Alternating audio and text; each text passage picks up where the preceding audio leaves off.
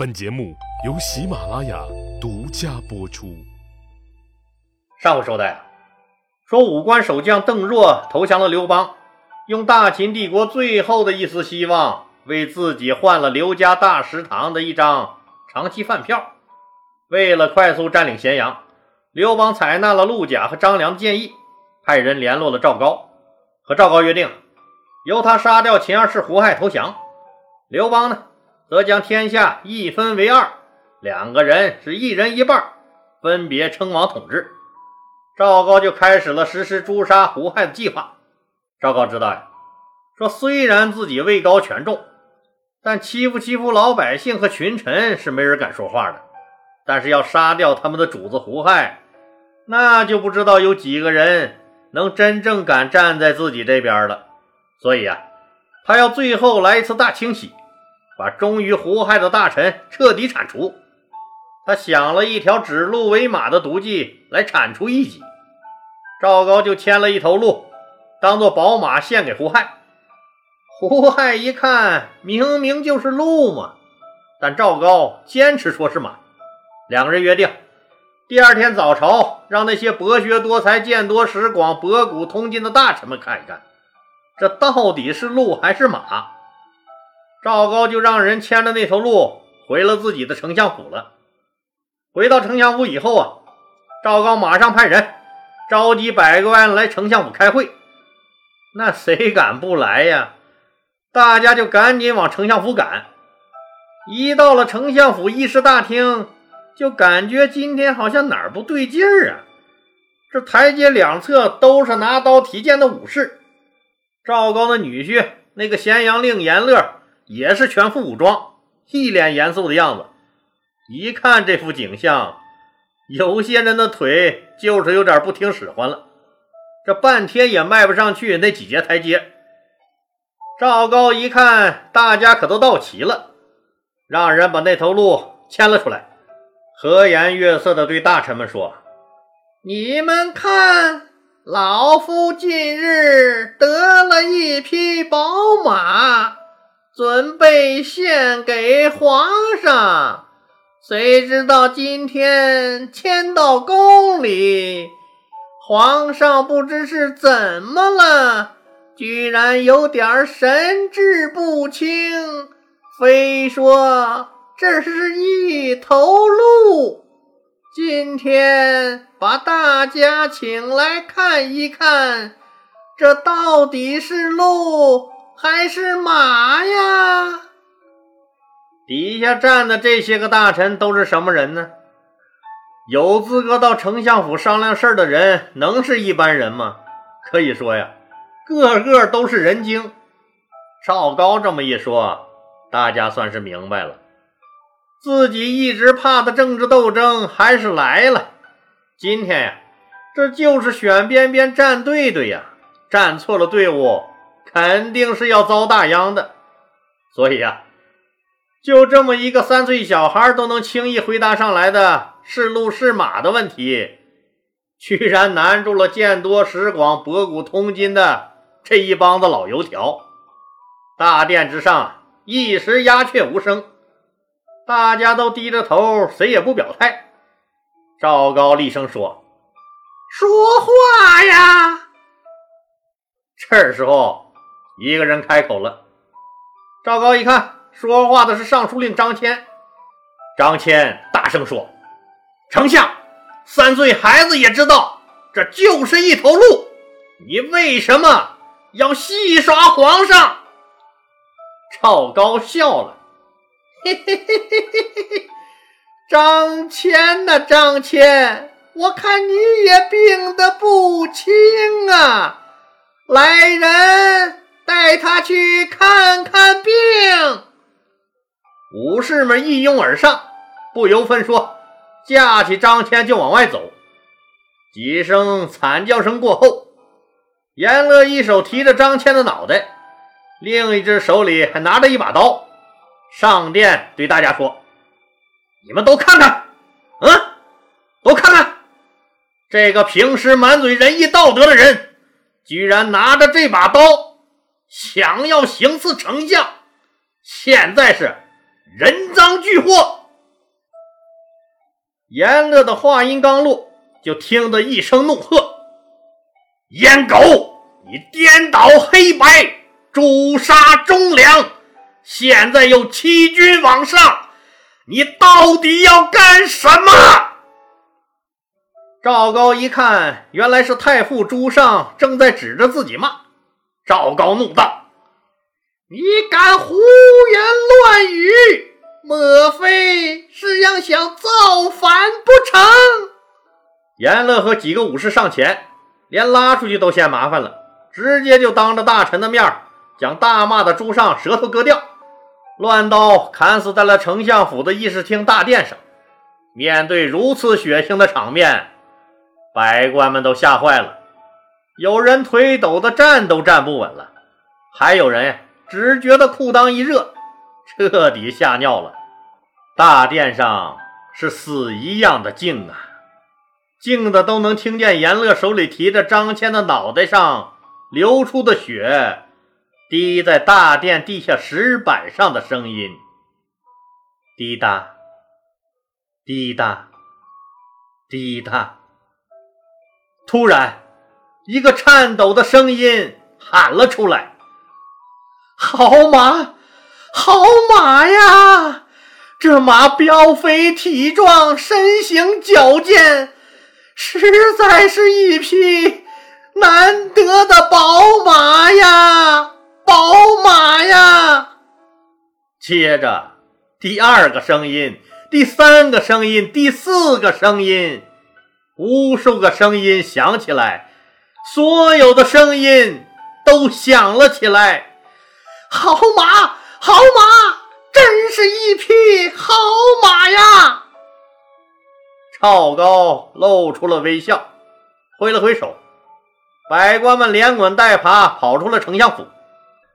第二天上朝就不用说了，秦二世胡亥看见手下这些个博古通今、见多识广的大臣们一致恭喜自己得了一匹宝马，又下了龙椅，细细的瞅了那头鹿一回。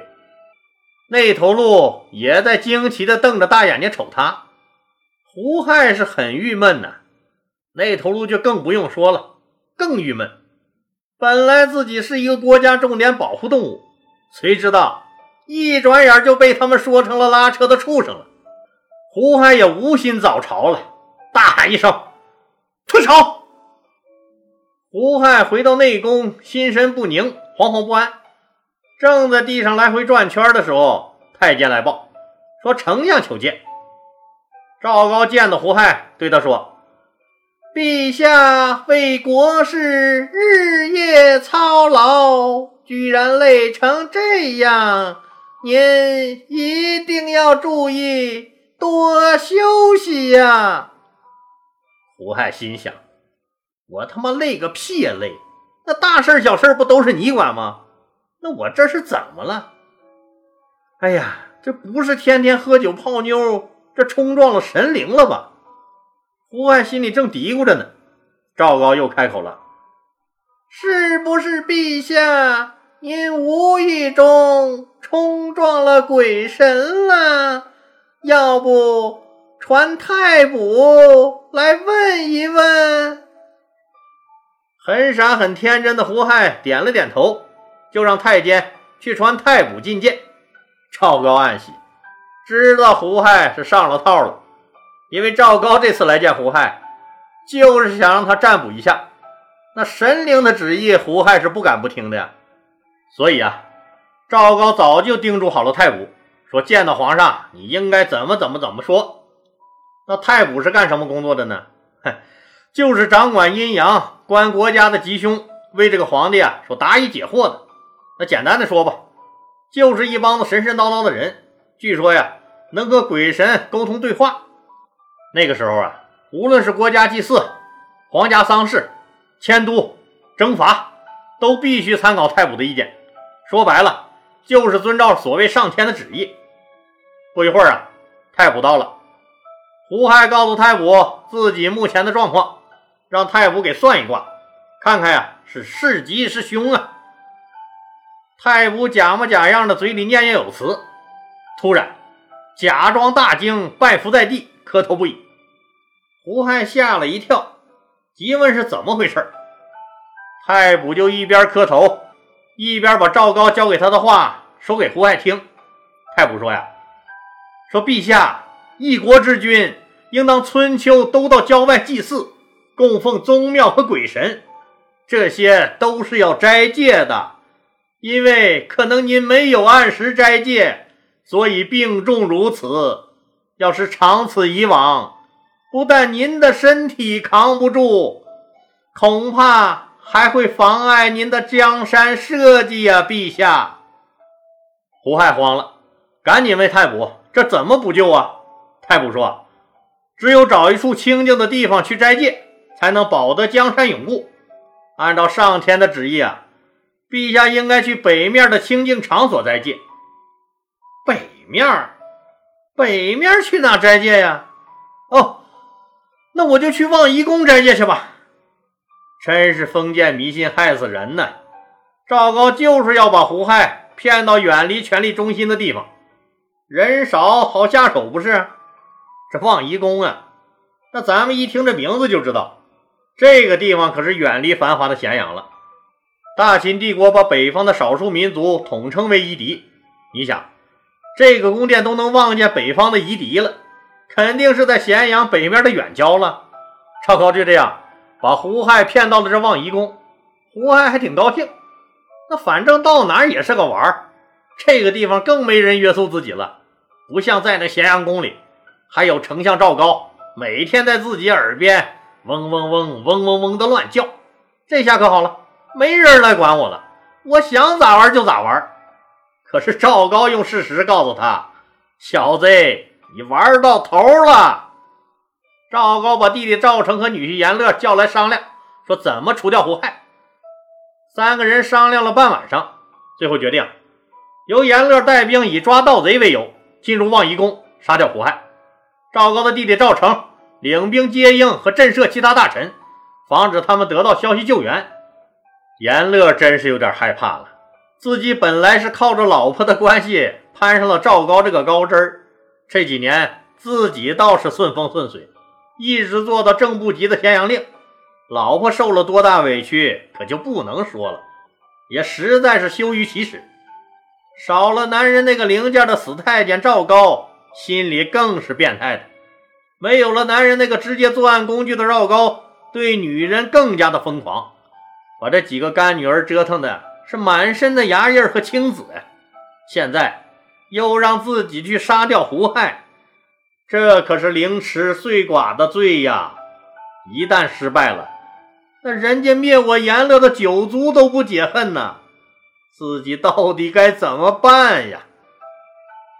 阎乐正在犹豫的时候，赵高笑着对他说，你的妈妈，我那亲家母还没有来过我这丞相府吧，我记得我这丞相府里的花开了，特意叫人把亲家母请来赏花，人应该已经到了，你放心去干这件事儿。大功告成之时，你们母子相聚在这丞相府，让你的妈妈看看她的儿子是多么的荣光。阎乐算是彻底明白了，老妈被赵高接来当人质了，自己啊是干也得干，不干也得干。哎，出来混迟早是要还的，看样子不干自己一家老小谁也活不成，祖坟都得让赵高刨了。当下出了丞相府就赶紧去准备了。天刚蒙蒙亮的时候，一队人马打着咸阳令的旗帜就到了望夷宫的门前。望夷宫守门的官吏当然是认识阎乐的，一看怎么来了这么多人，就问阎乐，阎大人，发生什么事了？你们不知道皇帝在里面吗？怎么都提剑拿刀的？阎乐大骂，啊，你们是干什么吃的？眼睛长在屁股上了？有盗贼进了望夷宫，为什么不制止？守门的官吏都傻了，回头看看自己守卫的这个宫门，这几天皇帝在这儿呢，我这戒备森严，那别说盗贼了，就是连个苍蝇也飞不进去啊。就在他一愣神的功夫，阎乐大喊一声：“你玩忽职守！”一刀就砍了他。其他守卫可就吓坏了，阎大人这是咋了？也不敢拦，当然也拦不住，只能是赶紧往宫里跑回去报信去。阎乐就带着人呀，一边喊着抓盗贼，一边就冲了进去，现场是一片混乱的。这望夷宫当然还有其他守卫和太监，阎乐往里一闯，出来几个太监喝止：“大胆无礼！皇上在这儿，你们还不赶快！”后面的话还没说完，脑袋就已经不在脖子上长着了。阎乐带人直奔胡亥住的内宫。当然了，这里还有一层守卫。这些人一看阎乐，一边大骂他们玩忽职守，一边带人杀气腾腾奔自己来了，还没太明白怎么回事呢，就被一顿乱刀砍死在地下。吵吵嚷嚷的声音当然惊动了胡亥了，一听有人造反了，胡亥的腿当时也就软了，被一个小太监搀扶着躲进了里屋。这时候胡亥终于明白了，有人来杀他胡亥了，赶紧问身边这个小太监：“外面是谁造反了？”“陛下，是咸阳令阎乐造反了。”“阎乐？不可能啊，他不是赵丞相的女婿吗？难道丞相也遭遇不测了？”“陛下，这就是赵丞相指使的呀。”“不可能，丞相怎么会？你早知道你为什么不早说？陛下，天下人人皆知，只有您不知道。我要说了，我这颗脑袋早就不在了。”刚说到这儿，阎乐就带人闯了进来，指着胡亥就说：“你骄奢淫逸，荒淫无度，滥杀无辜，暴虐无道，你不配做这个皇帝。”胡亥彻底吓傻了，哆哆嗦嗦地说：“爱卿，我想见丞相一面。”“不行。”“那我不当这个皇帝还不行吗？你们给我一个郡，就一个郡，我当个郡王还不行吗？”阎乐摇了摇头：“那就给我10000户的封地，我就当个侯爷也行啊。”阎乐还是摇了摇头。胡亥不知道，像他这个身份的人，只有活的皇上和死的胡亥，没有第三种身份。果然，当他提出做一个普通老百姓都没得到允许后，他瘫坐在了地下。阎乐大声宣布：“丞相命令我，为了天下的苍生和江山社稷，杀掉荒淫无度的狗皇帝胡亥。”让手下递给胡亥一杯毒酒。胡亥看着阎乐手里明晃晃的砍刀，知道今天自己是活不成了，一咬牙，一跺脚，一闭眼睛，一口喝了毒酒自杀了。就这样，刚刚继位3年，年仅23岁的秦二世胡亥就这样死了。不知道他算不算是英年早逝呢？更可悲的是啊，他死以后啊，没有以皇帝的礼仪下葬，他的尸体被胡乱埋在了宜春宫东面的宜春院中，是以普通人的身份下葬的。现在这个当年的小坟包还在，也立了石碑，上面刻着秦二世皇帝陵6个隶书大字。当然了，这不是赵高给让人刻的，而是到了清朝乾隆年间呀，说陕西巡抚毕沅感叹胡亥居然连块碑都没有，请人刻了一块碑。精明的现代人早就把这修建成了秦二世皇帝陵遗址公园了，既保护了他这个坟包，又替后人挣了钱了，这也算是他为人民做的最后贡献吧。不知道他是该哭还是含笑九泉了呢？哎，对了，这个地址在今天的西安雁塔区曲江乡江池村，大家呀有兴趣也可以去看一看。好了，今天就说到这儿吧，谢谢大家。